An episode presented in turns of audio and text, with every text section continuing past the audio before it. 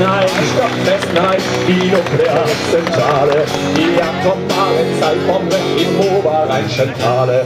Stopp Fessenheim, stopp Fessenheim, das Hotline kläre, bevor sie uns erleben, stoppt. Am Samstag fand in der Freiburger Innenstadt eine Protestaktion anlässlich des zweiten Jahrestages von der Katastrophe von Fukushima statt.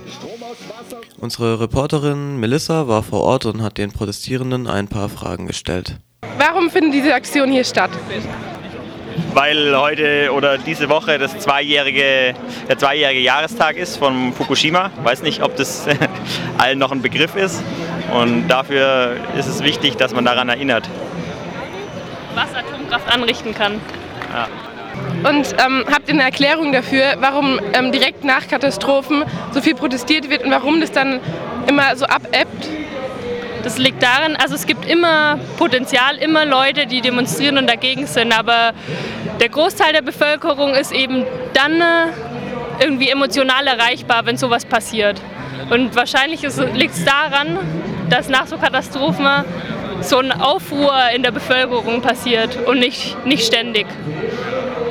Aber wir versuchen deshalb, die Leute wieder zu erreichen und zu sagen, auch zwei Jahre nach Fukushima ist, ist die Gefahr immer ist noch die Gefahr da. immer noch da, die geht deswegen nicht weg. Und auch bei uns gibt es Atomkraftwerke, die nicht sicher sind. Und es geht auch nicht nur um das Atomkraftwerk an sich, sondern Uranabbau, danach ab. Das sehen wir jetzt, wenn man Atomkraft ausschaltet, was da alles mit dranhängt beim Abbau. Also es ist einfach unglaublich, un unverantwortlich. Was fordert ihr?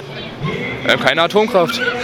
Und hast du eine Erklärung dafür, warum direkt nach einer Katastrophe so viel demonstriert wird und warum es danach immer so ein bisschen abebbt?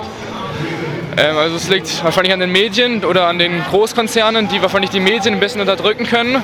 Ähm, und deswegen versucht Greenpeace oder grundsätzlich jemand darauf aufmerksam zu machen, dass es eben wieder ans Licht kommt und ähm, die Medien es nicht so beiseite schieben können. Und ähm, Fessenheim soll ja abgeschaltet werden. Glaubst du, die Pläne werden eingehalten? Äh, also bis 2020 oder 2022 eher nicht, aber später wahrscheinlich schon, wenn es noch mehr dafür getan wird. Okay, also gut, dass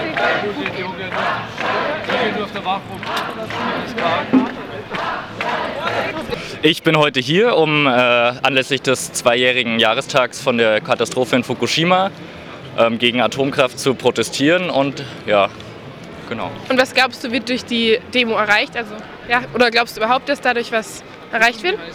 Also mein Ziel, warum ich hier bin, ist folgendes. Und zwar, dass ich eben glaube, durch sowas wie Menschenketten und Demos und äh, größtenteils Large-Demos, eben Demos, die sich an die Gesetze dieses Staates halten, können wir nicht allzu viel erreichen, weil es eben gerade dieser Staat ist, der uns das eingebrockt hat und der nach seinen kapitalistischen Berechnungen die Atomkraft erst eingeführt hat und auch weitergeführt hat. Und äh, deswegen äh, wir uns lieber außerhalb dieser Logik gegen Staat und Kapital organisieren sollten. Und ähm, Fessenheim soll ja abgeschafft werden 2016. Glaubst du, das wird gemacht? Kann ich mir gut vorstellen. Ich meine, die Katastrophe in Fukushima hat allen Staaten auf der Welt gezeigt, sie müssen vielleicht doch nochmal neu berechnen, wie stark dann quasi die Einbußen in Sachen Wirtschaftlichkeit für den Standort sind, wenn die Katastrophe passiert. Und deswegen äh, passt es da auch rein, dass die maroden Kraftwerke erstmal abgeschaltet werden, wohingegen es unwahrscheinlich ist, dass allzu schnell aus der Atomkraft ausgeschaltet wird, weil die eben nicht irgendwie menschliche Überheblichkeit ist, sondern knallhartes staatliches kapitalistisches Kalkül.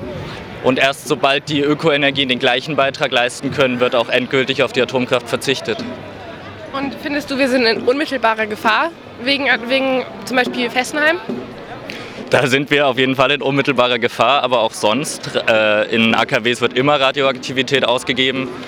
Diese Radioaktivität wird rechtlich abgesichert innerhalb der Strahlenschutzverordnung. Das ist alles abgesegnet, da kann man nichts gegen machen. Und wenn dann wirklich mal die Katastrophe passiert, sind wir hier in allerhöchster Gefahr. Ganz abgesehen auch von dem Atommüll, der immer noch nicht entsorgt werden kann. Genau, also die Verstrahlung ist eigentlich allgegenwärtig. Entweder es geht halt langsam im normalen Betrieb und durch den Müll oder es geht halt ruckzuck, wenn halt mal die Katastrophe passiert. Auf der von BUND und Greenpeace organisierten Kundgebung waren Sänger, eine französische Samba-Band und die Rede einer Anti-AKW-Aktivistin aus Japan zu hören. Danach versammelten sich ca. 1000 Atomkraftgegner und Gegnerinnen zu einer Menschenkette auf der Kaiser-Josef-Straße. Ungefähr 250 Protestierende zelebrierten danach noch buntes Treiben auf einer Spontandemo in der Freiburger Innenstadt. So, was machst du hier? Ähm, ich bin hier gerade vorbeigekommen und habe diesen riesigen Mob äh, an Menschen, die gegen Atomkraft äh, demonstrieren, gesehen.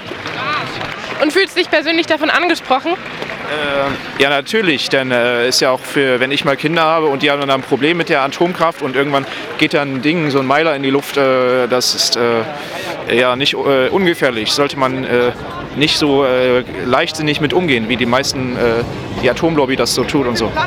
Vertraust du da unserer Regierung? Nee, überhaupt nicht.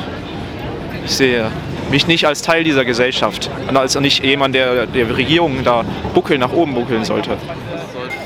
Was findest du, sollte die Bundesregierung aus den Katastrophen lernen? eher äh, akzeptieren, dass äh, Atomkraft eben äh, überhaupt keine mit Lösung ist, die ganze äh, Kohlekraft und so zu ersetzen. Und äh, wenn es nach mir gegangen wäre, ich hätte direkt nach dem Unglück umgehend alles, äh, alles alle Atommeiler vom Netz genommen. Überall.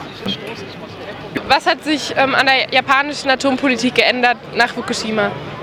Da bin ich jetzt nicht wirklich der Experte für. Ähm, was sich aber gezeigt hat, ist, dass äh, Japan infolge Fukushimas auf jeden Fall um ihren Status in äh, der internationalen Stellung als äh, Vorreiterland kämpfen musste. Ähm, es hat sich eine kleine, also vergleichsweise für deutsche Verhältnisse, kleine Anti-Atom-Bewegung gebildet, die aber ja, in dem Maß, wie sie vorgeht, noch sehr unmächtig ist. Ähm, es ist eigentlich nicht davon auszugehen, dass innerhalb kürzerer Zeit in Japan alle AKWs abgeschalten werden. Da gibt es 54 auf Erdbebengebiet. Japan hatte seit seinen Erfahrungen mit dem Energieembargo äh, im Zweiten Weltkrieg ähm, sehr damit zu kämpfen, an Energie zu kommen und hat sich dann für die AKWs entschieden. Und solange es da keine Alternative gibt, weil Japan hat auch keine anderen fossilen Rohstoffe, ähm, wird sich da nichts ändern, bis eben die regenerativen Energien so weit ausgebaut sind, dass sie eben Japan auch zur internationalen Konkurrenzfähigkeit verhelfen. Und solange wird sich da nichts großartig was ändern. Genau, heute vor zwei Jahren ereignete sich das Erdbeben, welches den Supergau in Kernkraftwerk in Fukushima auslöste. In über 190 Städten in Deutschland werden heute Abend Mahnwachen stattfinden, die an den Tag erinnern sollen. Ebenfalls in Müllheim, Breisach, Waldkirch und Emden.